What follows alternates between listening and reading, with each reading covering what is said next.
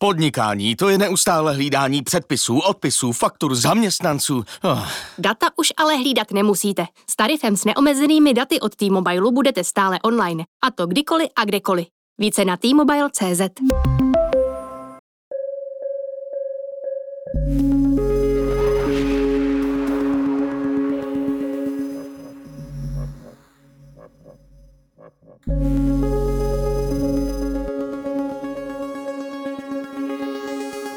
Myslím, že všichni si uvědomovali nějak tu důležitost těch letošních voleb. Já jsem měl fakt pár let zpátky pocit, že jsem nějaká anomálie, kterou si všichni zvou někam na rozhovory a zjišťují, co se nám to tu objevilo teda za, za exota, který mluví o politice pro prostě mladý lidi. No mým editorem jsou moji diváci, bohužel, takže prostě já když něco pokazím, tak to zjistím velmi rychle od velkého množství lidí. Měl jsem točit tehdy denní vlogy s Robejškem, to byla, to byla ta nabídka, jakože pojďte s naším volebním lídrem točit denní vlogy. Nemám patent na to říkat, co je a není homofobní. Občas musíme hájit tu svobodu slova i pro ty, kteří nám ubližují.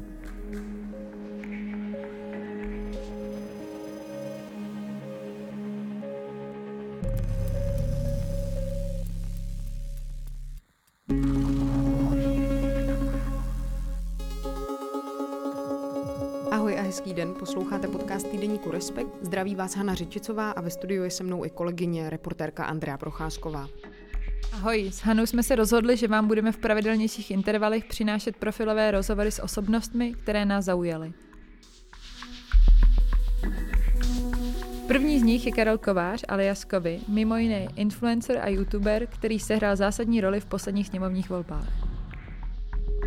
Přišlo víc mladých lidí k volbám i díky jeho videím? Jak by vedl diskuzi o uzákonění manželství pro všechny? A přestane chodit na sociální sítě? Dnešním rozhovorem, který začne už za pár vteřin, vás provede Andrea Procházková.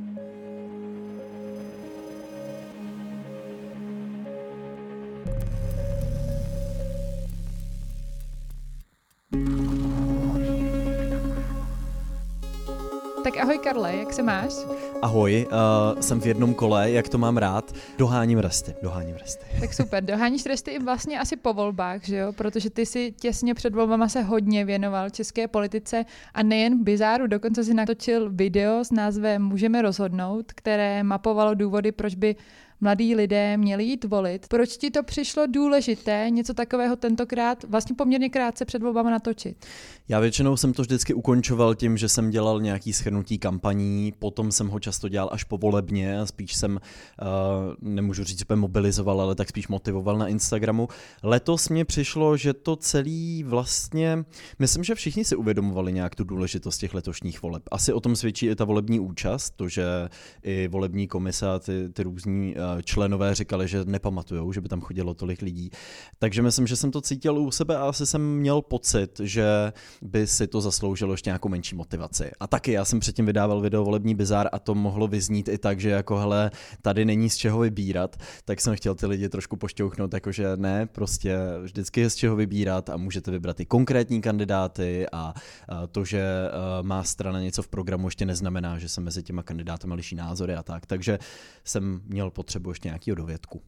To, že jsou to, nebo byly přelomové či nejdůležitější volby, to se zmiňuje často a vlastně se to zmiňuje skoro před každými zmiňuje volbami. každý rok, ano, ano nebo každý a... dva, tři, čtyři. Přesně tak. Tak jsem se chtěla zeptat, proč pro tebe teď byly vlastně důležité nebo přelomové ty hmm. volby, že jsi to natočil? Já jsem si tak nějak představoval, jako kdyby to dál pokračovalo tím směrem další třeba čtyři roky a s tím, jak to v tu chvíli bylo nalajnovaný, jsem z toho měl nějakou už lehkou obavu a já jsem mnohokrát v rozhovorech říkal, že nechci jako přímo vstupovat do politiky nebo přímo říkat, koho volit, nevolit, ale říkal jsem, že bych možná někdy mohl udělat výjimku, až budu mít pocit, že bude demokracie v ohrožení. Nemůžu říct, že bych tenhle pocit měl úplně teď, ale minimálně jsem si uvědomoval, že je dost křehká a že se do ní spousta lidí nějak tak různě trefuje. Takže já jsem se zdržel komentáře, přijde mi to i pod úroveň asi mých diváků, abych jim říkal, volte tohodle a kroužkujte tudle a tak dále, ale eh, spíš jsem se snažil motivovat tím, že je super jít a pokud si nejste ještě úplně jistý, tady je pět různých projektů, který vám můžou pomoct s tím rozhodnout.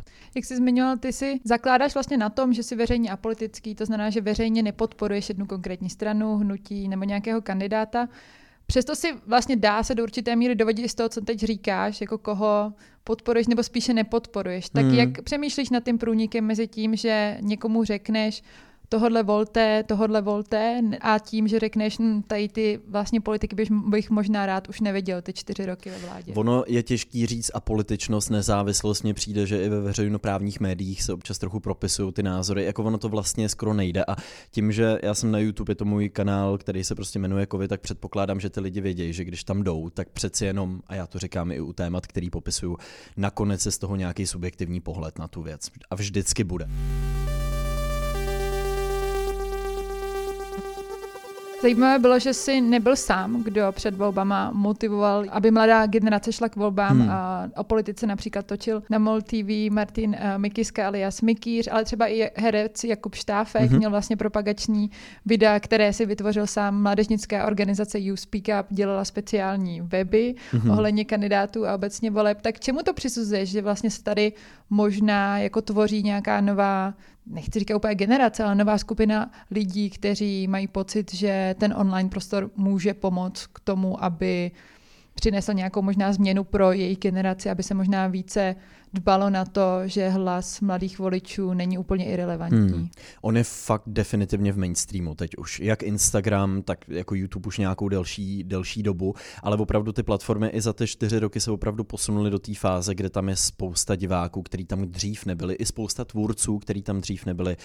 Um, ta komunita dospěla, ať už i ty tvůrci samotní, i ty, i ty diváci, už to dávno není to, že na to koukají děti, nebo že na Instagramu, na sociálních sítích jsou děti, to byl ten narrativ spoustu let zpátky. Takže mě se často v rozhovorech stávalo, že mi říkali, vy jste ten jediný, kdo o tom mluví. Já jsem vždycky říkal, já zdaleka nejsem jediný, to je vaše rešerše jenom, ale eh, teď jsem rád, že to bylo fakt jako nepřehlédnutelný, to, že o tom mluvila velká spousta těch tvůrců. A já opravdu v té bublině lidí, kterou já sleduju, tak jsem snad nezaregistroval skoro nikoho, kdo by nepřidal aspoň storíčko, nebo se nevyfotil s urnou, nebo nevyfotil volební lístek a říkal, běžte taky, já už to mám za sebou. Je pravda, že uh, dilema mezi tím, jestli okurku nebo kaktus, uh, vysvětlilo podle mě nejlépe, co šlo, jak funguje volební systém a preferenční hlasy. Nicméně, sám to řekl, vlastně před volbama, těch pět dní, týden před volbama, bylo všude možně jako výzvy Hmm. k tomu běžte volit, ten sociální sítě byly plné, nejen fotek s urnama, ale prostě s tím, že uh, byste měli jít volit, protože na vás záleží. Nemůže to pak nakonec vést uh, v nějaké míře i k tomu opačnému efektu, že si lidé řeknou, Ježíši, oni nám to všichni cpou, aby jsme šli volit. Že to vlastně může odradit. Jak na tímhle ty nepřemýšlíš vlastně? U někoho jo, ale já si myslím, že je důležitý prostě se vždycky přiznat to, že tady bude vždycky nějaká skupina obyvatel, která prostě se nebude moc zajímat o tyhle témata nebo půjde trochu mimo ně. Budou mít pocit, že to nevstupuje do toho jejich života tak moc, aby o tom se rozhodovat, nebo už jsou znechucení z minulosti. A nebo jsou opravdu v tak specifických bublinách toho, koho sledují, na jaký obsah se zaměřují, že ani tohle k ním nemuselo dojít. Mně- přijde, že uh, ať už novináři, nebo právě jako, nevím, já, já sám se tam taky trochu vidím v té bublině toho, že opravdu já jsem měl pocit, že je to všude, že každý mluví o volbách, že to každý sdílí, ale ta realita pro zas úplně jinýho diváka mohla být diametrálně odlišná a mohl jim tam třeba proběhnout skrz tu jejich bublinu třeba jeden, dva, který o tom mluvili a už to může stačit. Jak vnímáš tu svoji roli vedle médií, protože jsi influencer, točíš vlastně videa a říkáš, eh, že schromažďuješ informace, respektive to je ten tvůj primární cíl, proč tyhle videa točíš. Vedle Hmm. toho máme nějaké jako média, noviny, eh, jako je třeba Respekt, ale i jako další. Hmm. Tak jak nad tímhle přemýšlíš, kde je to tvoje místo a je, jak vidíš vlastně budoucnost toho, co dneska děláš a vlastně i dejme tomu do určité míry jako budoucnost médií tady v té nějaké Mhm. jako možná kooperaci?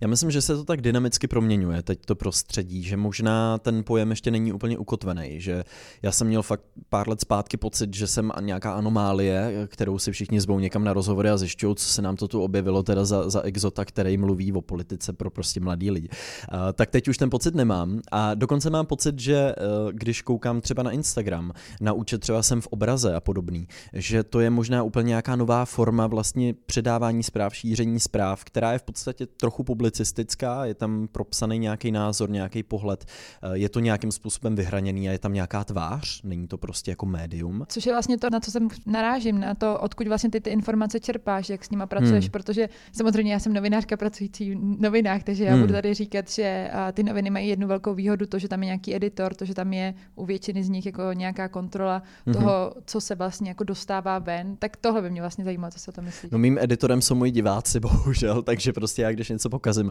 tak to zjistím velmi rychle od velkého množství lidí, respektive uh, mě potom spousta lidí doplní, pošle mi lepší zdroj, někdy, je to, někdy jsou to jednotlivci, kteří s něčím nesouhlasí, já potom zpětně uznám, že ano, tohle je prostě opravdu lepší jako zdroj, nebo tohle je úhel pohledu, který já jsem nezahrnul do toho, takže já někdy k videům lepím takový jakože vysvětlivky nebo doplňky. Poslední dobou se mi to už nějakou dobu teď nestalo, což mě těší, ale já se vždycky pod ty videa snažím i uvádět ty zdroje, aby ty lidi si mohli ověřit, odkud jsem čerpal.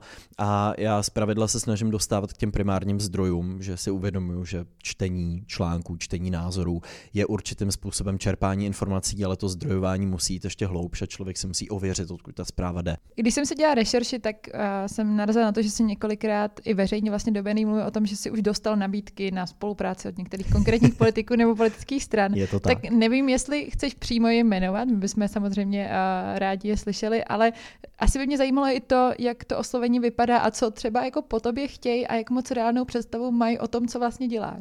No, těch pár let naspátek na to spousta lidí koukala jako na ten perfektní nástroj, který mě přinese ty kroužky, takže mě psali kandidáti někdy konkrétní, někdy i strany.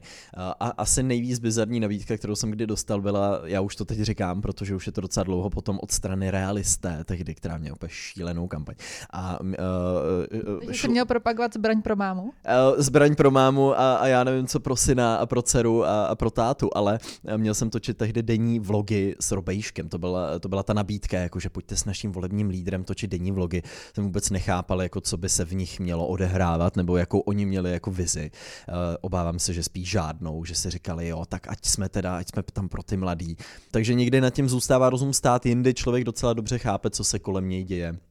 Mně se to stalo minulý rok na podzim a uh, tam jsem zase naopak posloužil trošku jako nástroj pro uh, jednoho politika, který to tak jako zneužil. Já jsem na něj potom natáčel reakci. To byl Andrej Babiš. To byl Andrej Babiš, ano samozřejmě nevím vlastně proč ani to neříkám napřímo, protože to asi, nevím, nějací lidi to zaznamenali a tak tam jsem zase viděl trochu tu druhou stránku, že to nebylo žádný oslovení, ale to spíš bylo využití nějakého virálního tweetu, který byl najednou přeframovaný do úplně jiného vyznění a bylo na něm postavený celý video o tom, jak mladí lidi nemají rádi důchodce a že je tu kampaň proti důchodcům a tak dále. Takže já jsem spíš tím svým videem pak to chtěl uvíct na pravou míru, že o tohle tady nejde, jakože o generace a o, o věk a, a o to, že bychom ně, někomu něco nepřáli, ale, ale tady se spíš pozastavujeme nad nějakýma politickýma rozhodnutíma a nakupováním voličů a tak dále.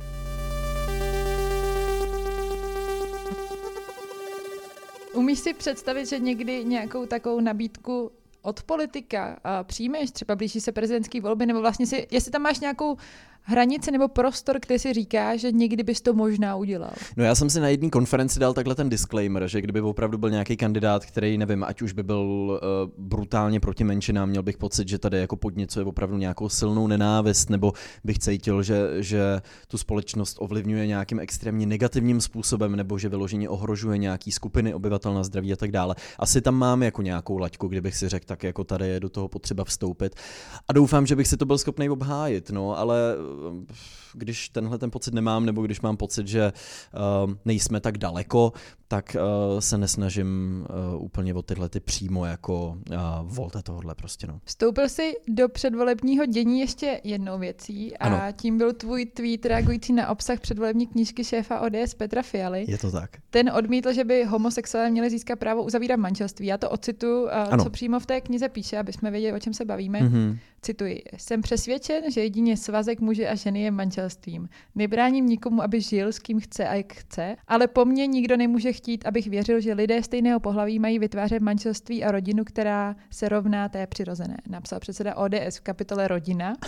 A, a než se dostaneme k tomu tvému tweetu, proč jsi se nakonec vlastně k tomu veřejně vyjádřil? Protože tenhle úryvek, screenshot toho, co v té knize bylo, docela koloval po sociálních hmm. sítích a nereagoval se na to hned vlastně až po nějaké době. Tak jak se nad tím přemýšlel, jestli vůbec vstoupit do té debaty? No, uh, kdybys mě jenom přečetla tohleto a neřekla, kdo to napsal, tak já bych ti řekl třeba Tomio Okamura nebo Radim Fiala nebo někdo jako z SPD. Mě velmi překvapilo tohle, když jsem to poprvé dělal, tak jsem si říkal, to snad ani není možný, že by tohle kandidát na premiéra za nějakou koalici, který ještě pořád mluví o tom, jak patříme na západ, kde prostě skoro v každém západním státě uh, manželství uh, nebo equal marriage, možná výstižnější v té angličtině, platí už dávno, takže mě to překvapilo zprvu, ale o to ještě možná tím, že to vlastně asi je komunita, která je mi blízká, nebo já jsem jí součástí, o tom žádná, tak uh, ten, ten způsob té reakce, který mě možná přišel, že ničemu nepomůže. Uh, jo, já úplně chápu, že někomu to přijde homofobní, úplně chápu, že jako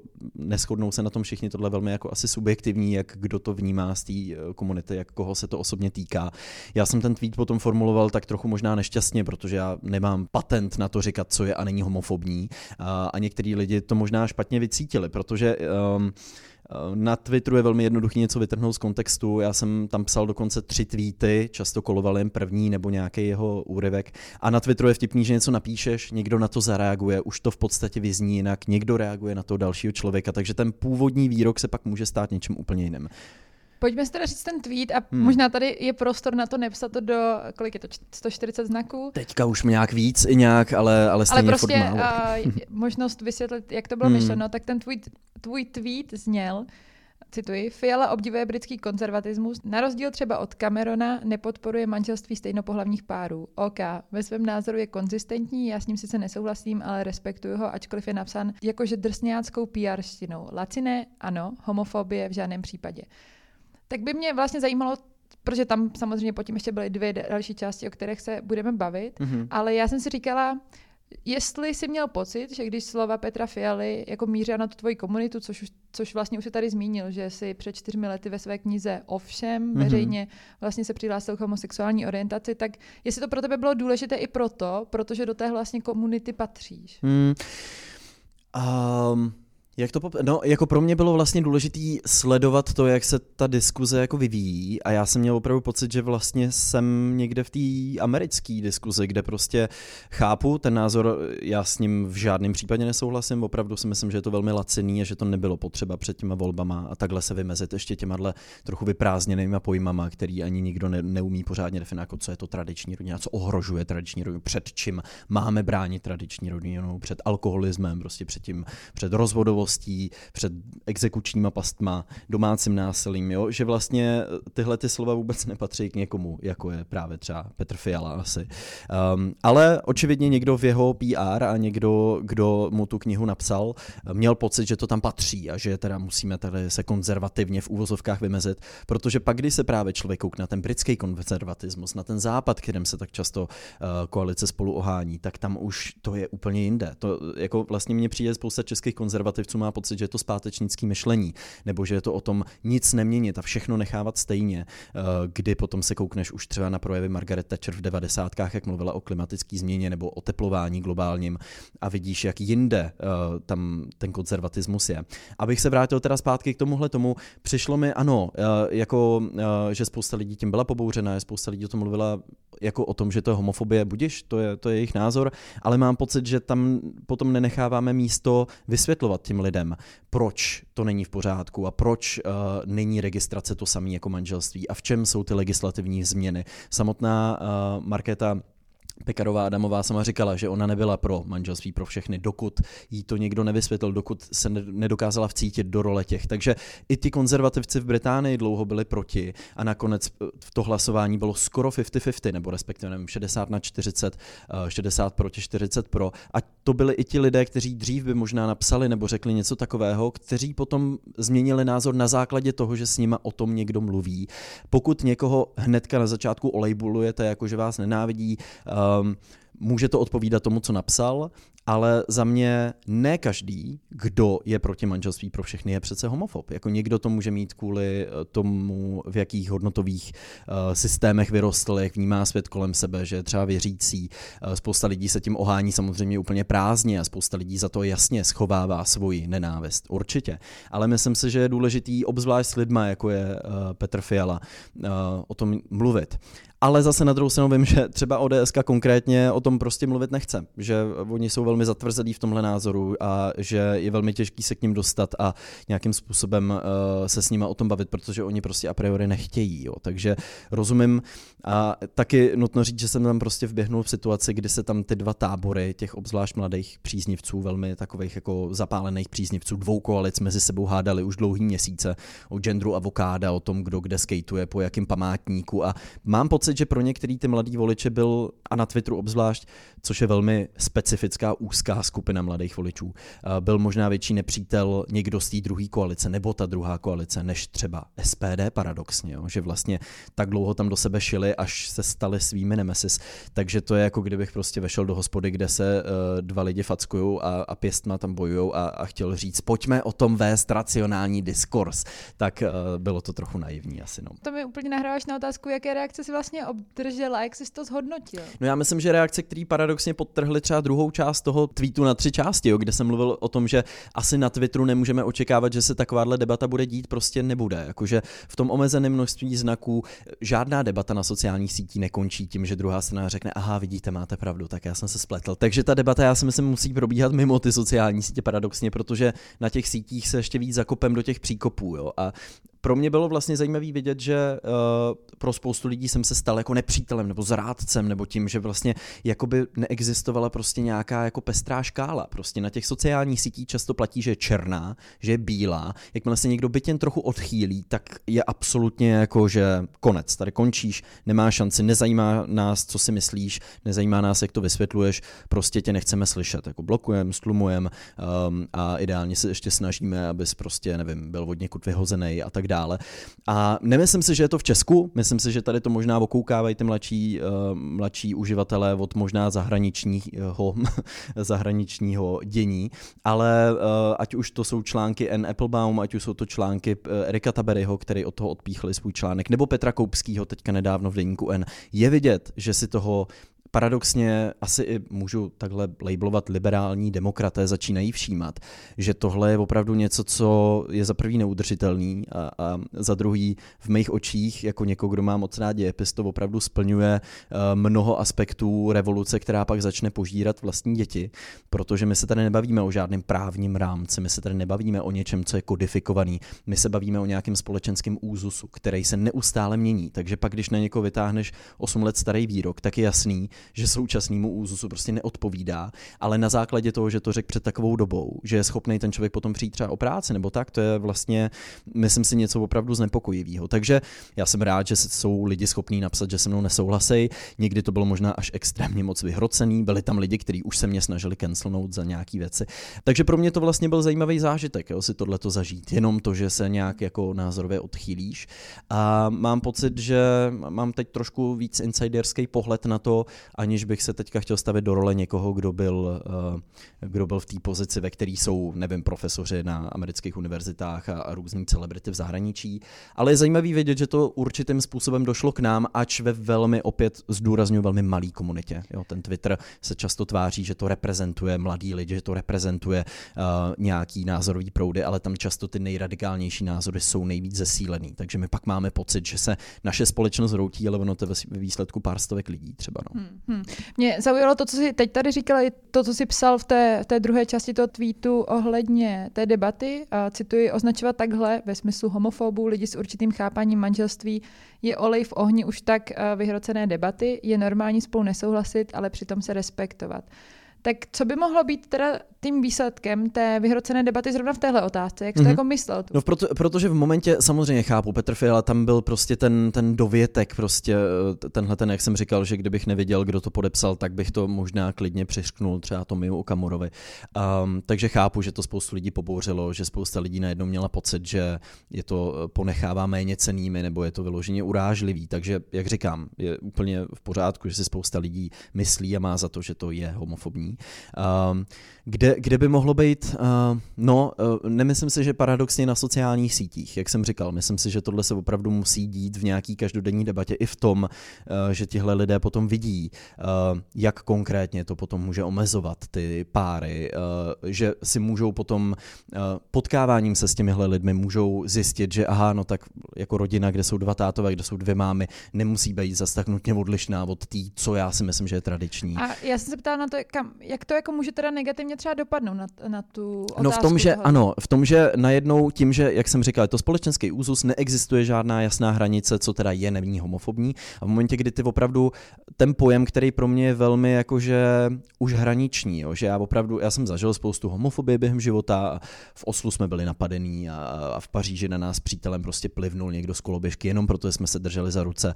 Takže jasně, tě, těm lidem v, v pohodě dokážu říct, že jsou homofobové, protože reálně jsou, ať už uh, fyzicky, tak ale ono to může být i slovně a já taky mám nějaký vnímání toho, co dokážu říct, že slovně homofobie. Tohle od Petra Fialy, jak jsem psal v tom svém tweetu, bych tam jako nedal, ale potom mně přijde, že v tom radikálním vyznění nebo ta radikálnější část té společnosti je schopná za homofobii označit už jenom to, že řeknete, no ale tak z mého přesvědčení prostě já nevím, manželství pro všechny není něco, co bych podporoval. Um, takže v tu chvíli si myslím, že i tuhle tu vlastně, řekněme, a ona je to velká skupina společnosti, najednou stavíš do role vy jste taky homofobové, a, ale oni vám řeknou, ne, tak jako já vás respektuju a když se držíte za ruku na ulici, tak mě to nevadí, jenom prostě nevím, asi nemám názor na to manželství pro všechny, nebo asi ho nepodporuju. To je přece moment, kdy nemůžeme říct, vy jste homofob, ale naopak říkat, tak jo, tak pojďme se o tom pobavit, tak já vám klidně vysvětlím, proč prostě by pro mě manželství bylo diametrálně odlišný od registrovaného partnerství. A z vlastní zkušenosti vím, že pro spoustu lidí takováhle konverzace může znamenat to, že si řeknou, aha, tak já už to chápu, no tak tomu rozumím. Pro spoustu lidí je nutné, aby tam proběhlo střetnutí s někým z té komunity a nějaká takováhle debata, ale rozhodně ničemu nepomůže to, že toho člověka okamžitě na začátku označí, že je vlastně homofob, aniž by vlastně on třeba věděl, co ten pojem znamená, ale je mu jasný, že je to něco negativního a není to rozhodně někdo, kdo by tě napadl fyzicky slovně na ulici, nebo někdo, kdo by ti prostě nepřál lásku, ale je to jenom někdo, kdo má nějaký chápání pojmu manželství a nedovede si v tuhle chvíli představit, že by bylo rozšířený o něco dalšího. Mhm, takže to chápeš jako kontraproduktivní uh, vůči tomu cíli, to znamená jako Hmm. mít to manželství pro všechny, a protože s tím se pojí stejná práva také jako pro všechny. Právě, no. Což v registrovaném partnerství dneska není. Um, nicméně, jak se podle tebe dá pracovat, nebo možná přemýšlet na tou frustrací, která je logická a Hmm. která plyne z toho, že tady pořád na politické úrovni vlastně není průchodné Hmm. to manželství pro všechny a pojďme to pojmenovat tak, že taky to, že stejnopohlavní páry teda budou mít stejná práva v tomhle Mhm. jako svazku, Ano. protože tak to prostě je a je vlastně zajímavé, jak už jsme tady na to narazili, že i konzervativní politici v jiných státech vlastně často umožnili tu změnu. Tak jak přemýšlíš nebo pracuješ s touhle vlastně frustrací? Je to vůbec pro tebe nějaká frustrace? Je to obrovská frustrace pro mě už jenom to, jak dlouho tam prostě ten návrh ležel, aniž by se s ním něco dělo. Jaká probíhala ta rozprava? Já jsem při prvním čtení potom publikoval na Instagramu prostě dlouhou takovou stať pod příspěvkem, kde jsem vysvětloval, proč by pro mě bylo manželství prostě jako skvělá věc a proč my s přítelem bychom se jednou chtěli vzít a jednou třeba mít i rodinu. A jak moc mě prostě občas ubližuje slyšet takovýhle slova, takže úplně stejně tak chápu, že to ubližuje, ale jak psal Erik Tabery ve svém článku právě v Respektu, pokud my chceme zachovat ten základ toho, na kterém funguje naše společnost, a to je to, že spolu mluvíme o různých názorech, že jsme schopní se mezi sebou o různých názorech přesvědčit, tak občas musíme hájit tu svobodu slova i pro ty, kteří nám ubližují. Ale já mnohem radši s těma lidma prostě budu o té věci mluvit a budu se jim snažit ukázat ten svůj pohled na tu věc a to, jak mě to limituje, než abych je prostě častoval na sociálních sítích nějakýma nadávkama a tím to pro mě končilo a haslo a toho člověka bych jako odmazal a odškrt a už s ním jako nepočítal. Teď jako to, to, že se takhle vyjádřil teď neznamená, že za pět let nemusí mít úplně jiný názor, protože to pochopí. Ale tím, že toho člověka hnedka na startovní čáře odepíšu, tak si automaticky prostě zavírám vrátka a tenhle ten jeden člověk může být ale určitou reprezentací nějaký velký skupiny společnosti, která na to nemá vyhraněný názor, která není ani pro, ani proti nějak výrazně, protože moc neví vlastně, ale uh, troufnu si říct, že ve velmi takovým opatrným Česku uh, si nejsem jistý, jestli takovýhle přístup je ten nejšťastnější, že pak najednou si ty lidi řekn, řeknou, aha, no tak jako oni s náma nepočítají, nebo my jsme ty, který je nenávidějí, nebo tak, jo, že nevím, já asi se snažím koukat za roh, nebo za dva rohy možná i a přemýšlet o tom a rozhodně jsem pro a rozhodně jsem uh, připravený uh, uh, udělat, co bude v mých silách, aby, aby to jednoho dne prošlo. Zároveň ale bohužel, a politika takhle funguje, některé věci prostě trvají a některé věci musí dozrát. A já taky vím, jak to vypadá v Maďarsku a jak to vypadá v Polsku. A v kontextu tohohle toho, že my nejsme prostě přeci jenom jako Velká Británie, my nejsme jako uh, přesně tak Německo, my jsme trochu jiná země. V kontextu toho my se vlastně nacházíme v trochu lepší trajektorii dění, než je právě Maďarsko a Polsko, ale spousta lidí teďka oprávněně s novým parlamentem přemýšlí nad tím, jak to teda bude vypadat dál. A na to já jsem upřímně zvědavý taky. Je podle tebe generační, že se na tuhle otázku toho, že vlastně to je jako standardní politická otázka, o které se už vlastně všude možně jinde rozhodovalo. Tady vlastně ano. je důležité říct, že my jsme se ani nedostali k tomu, ano. že jsme o tom rozhodli. Takže ty současní politici na to nejsou se schopní naladit, nebo to může být taky tím, že, že reprezentují tu většinu. Že často hmm. mají jako třeba dál k těm jako některým menšinám, které tohle třeba jako požadují určité jiné věci, ale tady například se bavíme o manželství pro všechny, že se totiž jako v budoucnu třeba může stát, že tu může být konzervativní síla v parlamentu hlavní, hmm. ale zároveň jak říkáš, oni s tím nebudou souhlasit, ale přesto těm menšinám ta práva dají. Takhle to dělá Angela Merklová prostě mm-hmm. v Německu. Tohle není úplně jako můj světonázor, ale máte volný hlasování a prostě většinová společnost to podporuje i u nás vlastně v Česku, jak z těch průzkumů vyplývá. Takže vlastně budou schopní se přenést, možná přesto, že to jako není jejich stranická politika, ale mm. je to něco, co by vlastně byl, si zasloužil nějaké hlasování. A já v to doufám a proto mě osobně úplně šíleně, jestli mě něco znechutilo a naštvalo, tak to byl ten výrok tehdy předvolební Mariana Jurečky o tom, že nebudou chtít dovolit volné hlasování, což on potom odvolal. Ale tak to pro mě by, by klidně mohlo splňovat nějaké znaky, jako protože uh, přece nemůžeš bránit ostatním, aby se svobodně vyjádřili v hlasování ať už jsou z jakýkoliv strany. To mě přišlo úplně jako mimo mísu, eh, což mu asi velmi rychle potom někdo eh, vysvětlil. Já, já v to upřímně doufám a jak říkám, no já myslím, že prostě některé věci musí dozrát, bohužel přezrály teď v tom poslední, v té poslední sněmovně a pak to jako svádět na to, že už je před volbama, že je to moc kontroverzní, jako vy jste to tam nechali ležet tak dlouho a je to i díky vám, že teďka se o to opět prostě takhle mele těma médiama a je to fakt jako únavný a je to zničující skoro až téměř vlastně. Mně přijde pak jako takový netrpělivý nemusí obzvlášť té politice chtít, aby to prošlo během prostě půl roku. Ehm, bude to ještě trvat a tím, že spousta zemí teďka nabírá úplně opačnou trajektorii, tak je i otázka, jak to bude u nás dál. A já to fakt považuji za falešný konzervatismus. Jo. To, to s tím nemá nic společného. To je najednou prostě oklešťování společnosti, oklešťování soudních svobod ve jménu toho, že my vlastně nějakou svobodu bráníme. Aspoň tak, jak já vnímám, co vidím jako konzervativní politiku, tím, že hodně vnímám ten anglosaský svět a, a, a tu Velkou Británii, tak najednou potom zjišťovat, jak si něk- někteří čeští politici vykládají konzervativní politiku, je pro mě dost šokující. Hmm, ještě to schrneme, protože už si na to tak trochu narazil. Jestli proměnila tahle zkušenost nějakým způsobem tvůj přístup nejen k debatě na sociálních sítích, ale vlastně obecně k sociálním sítím, protože tvoje část, velká část práce vlastně se pohybuje v online prostoru, hmm. tak jestli si třeba řekl, tak už tam tak často radši psát nebudu, nebo naopak vlastně ne, nebo jestli hmm. to třeba úplně nezanechalo ve smyslu to, jak moc často tam budeš chodit nebo ne, nebo budeš přispívat jako nějaký otisk, spíš jsi jako uvědomil, tu realitu toho, jak to funguje řekl si, no tak dobře, tak já už budu příště připraven na to, že to funguje takhle. Určitě zanechalo, jakože já v dobách, kdy jsem začínal na Twitteru, tak jsem tam přidával skoro každý den v podstatě náhodné myšlenky.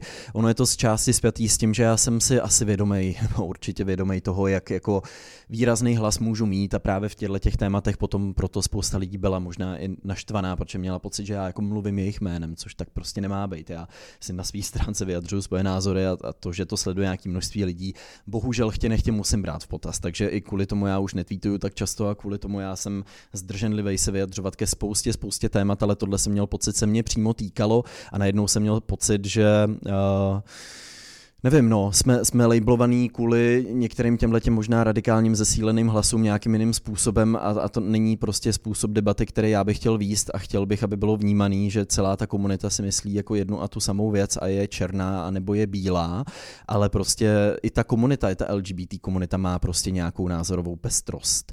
A není to tak, že by si všichni mysleli jednu věc, protože jako to, to co by se muselo dělat, vstupní testy do toho, jestli jsi v LGBTQ komunitě. Um, takže uh, i to je podle mě důležitý vnímat. A i to je důležitý pro ty lidi na tom Twitteru vnímat, aby si uvědomili, že přece to, že seš nějaký, že seš nějaká, neznamená, že si budeš myslet úplně stejnou věc úplně ve všech aspektech. Jako jo, že tohle je podle mě hrozně důležitý, aby, aby se ty, ty lidi ideálně se s tím co nejvíc střetávali, s tou názorovou pestrostí. Ale ono to moc nejde, když tě odfollowují na základě jediného názoru, eh, se kterým s tebou nesouhlasí, protože oni se očividně nechtějí střetávat s nějakou názorovou pestrostí, ale chtějí být přesvědčený o tom, že na ten svět mají všichni jedne, jeden a ten samý pohled. Prostě, no. hmm. Možná proto já vnímám jako velmi pozitivní roli těch médií, některých samozřejmě hmm. ne všech, ale ve smyslu toho, že to není 140 znaků jo. a že to je vlastně, že to můžou být klidně polemiky, které mají jako Uh, jako dvě stránky a čtyřky a můžu na sebe navazovat a dá se tam přesně jako vysvětlit to, že ti to pak někdo nemůže, tak jako může vždycky, ale nemůže ti to vzít tak jed, jednodušším způsobem hmm. a potočit ty slova vlastně proti tobě. Že i v jednom časopise se dočteš prostě několik různých pohledů na věc, několik názorů a proto je taky znepokojující potom vidět třeba New York Times, který najednou kvůli jednomu op-ed prostě hmm. tam začali, začali vlastně na výzvu ostatních zaměstnanců v podstatě tenhle ten svatý te- téměř princip toho, že vlastně v jednom deníku si přečteš různý názory, aby tě právě jako neuzavíral i v nějaký názorový bublině, tak najednou prostě jsou ti novináři, kteří to zprostředkují tenhle názor jako pak taky jako zacílený. To mně přijde jako právě jedna z těch věcí, která potom jako spoustu lidí hmm. znervózňuje. Ztrácíme schopnost spolu mluvit na těch sítích.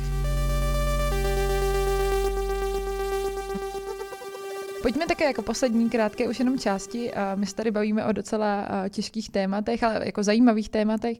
A vlastně jsem se tě nezeptala, co vlastně teď děláš, co je tvojí náplní. Ty si přišel a říkal, že jsi v jednom kole a doháníš mm-hmm. resty. Tak by mě zajímalo, co je dneska třeba ten jeden ze dvou hlavních úkolů, který teď děláš. Dneska jsme třeba fotili ve studiu v rámci jedné ze spoluprací, kterou tam máme. E, to je teď to, co naplňuje moje dny hlavně, tak e, zařizujeme vlastně nový prostor a je to i místo, odkud bych chtěl v budoucnu natáčet a kde bych právě a doufám v to, eh, že mě trochu uvolní i ruce v tom, kolik prací mám, kolik práce mám třeba s vyřizováním mailů a střihem a tak dále, že se budu moc mnohem víc soustředit na právě třeba přípravu toho obsahu. Do teďka jsi byl sám, takže teď nabíráš nějaké lidi, kteří by ti s něčím měli pomáhat. Je to tak a pochopil jsem, že jsem na limitech, že už to nezvládnu a pak do toho tady se nedej bože vyjádřím k Fialovi a, a jsem tři, tři dny nejsem schopný ani přijímat potravu pomalu z toho, protože je to, je to těžký na psychiku občas, jako když člověk dostává každý den jako stovky reakcí a um, ani po těch letech nemám pocit, že bych s tím ještě uměl úplně pracovat, ale o to větší je to výzva se pořád dokola učit a učit, jak, jak um, se s těma věcma vypořádávat. A ono to možná ještě těžší, když si vlastně jako v tom hlavním módu spíš jako, že tě mají rádi lidé a pak vlastně možná přijde nějaká jako zač, jednou za čas negativní reakce. Já bych to pojmenoval jako syndrom Petra Ludviga, který chudák v tom tématu covidu jako ta, tak jako zahučel a, a že potom dostal strašný kartáč od Mikýře. I, i lidí, kteří jsou jeho objektivně jako kamarádi a snažili se mu nějak vysvětlit, hele, prostě jako možná je to moc, jo, že někdy, někdy na těch sociálních sítích je mnohem lepší jako týden se k ničemu nevyjadřovat, než tam dát každý hmm. den 16 věcí, protože ta pravděpodobnost, že se u něčeho upíše, že použije špatný slovo, že to blbě vyzní, je prostě násobně vyšší a že si pak budeš protiřečit, tak je to úplně téměř nevyhnutelný, když, když tam hmm. každý den píšeš něco. Takže jo, jo, ale tak, jak říkám, tak uh, pro mě to byl super experiment a já jsem vlastně rád, že jsem to zažil a možná mě to i uh, uvedlo do nějaký zase nový perspektivy v pohledu na tohle téma, o kterém teď očividně spousta velkých novinářských men píše, protože má pocit, že je to téma důležitý. No. Když se kudneš zpátky na to, čím jsi za svou kariéru prošel, ať už to je dabování dětského seriálu Prasátko, Prasátko Pepa. Pepa. Já jsem chtěla říct Slezina, ono se to jmenuje Prasátko Pepa. Přes, přes různé parodie až po videa o režimu Alexandra Lukašenka v Bělorusku. Nebo třeba si prováděl že pořadem o českých dějinách, respektive dějepis, to, jak by mohl třeba vypadat. Tak jestli máš pocit zpětně, že to všechno bylo potřeba, že to byla nezbytná součást toho příběhu, kdy jsi teď, Jo, určitě. To jako každá ta zkušenost nějakým způsobem mě formuje, posouvá. Já to beru tak, že dělám teďka jednu věc, dělám vlastně job, který před pár lety ještě neexistoval a to neznamená, že za deset let nebudu dělat zase nějaký jiný, který ještě dneska neexistuje. Ale každou práci já beru eh, vždycky podle nějakého měřítka, když se rozhoduju, jestli do toho půjdu nebo ne, jestli mě to něco přinese, jestli se z toho něco naučím. Už si to na začátku úplně zmiňoval, že jsi byl tak trochu jako rybička v akváriu začátku, že měli všichni hmm. pocit, že co to vlastně je, co se tady jako tvoří za nějaký nový trend. Já si pamatuju, že jsme tak před pěti lety spolu dělali rozhovor, kdy jsi začal točit o těch politických videích, to jsem ještě pracovala pro takový jako studentský magazín The Student Times. A my jsme se právě o tom začali tehdy bavit, o té motivaci. Jak vnímáš to, že jsi vlastně asi přivedl ty, kteří tam původně na tebe byly na prasátko Pepa a mm-hmm. nebo na podobné věci, vlastně možná i k těm vážnějším tématům. Jak moc nad tím přemýšlíš, uh, jak je to jako průchozí mezi těmi mm-hmm. skupinami a jestli si dneska nemyslíš, že už spíš nejsi ten člověk, který je zaškatulkovaný jako ten, kdo teda se baví o té politice? No jestli bylo tehdy 12, dneska je mi 21. Jestli bylo 15, dneska je mi 24. Takže jasně, že poptávka po obsahu je úplně jiná. Já věřím, že bych si nikdy nevybudoval takovejhle velký kanál, kdybych uh, začínal už na začátku nějakýma seriózníma, vážnýma tématama. A myslím si, že i ta dynamika toho, že s tím kanálem nějakým způsobem rostu, že jsou ty lidi u toho v podstatě celou dobu, že vidějí nějaký ten posun, tak to mu dodává snad i nějakou autenticitu, než kdybych se z ničeho nic začal jako stavět do nějaký role. Já většinou, když experimentuju s nějakým novým formátem, tak jako jdu tak pozvolně, takže jo, já si myslím, že ten průnik a ta, a ta jako průchozí a věřím, že i lidi, kteří se rádi kouknou na nějakou parodii nebo hovadinu, kde jsem v paruce, se potom kouknou klidně i nějaký vážný jako video třeba o Bělorusku. A proto já se taky zdráhám často mluvit o věku, protože mě třeba na to Bělorusku pak reagují, nevím, klidně lidi, kterým je 13, 14, 15 a už jsou to schopní nějakým způsobem jako vstřebat nebo aspoň jako zhlídnout. Stejně jako potom se některý lidi v mém věku radši budou koukat na nějaký jako trochu hovadiny, než vyloženě vážné věci.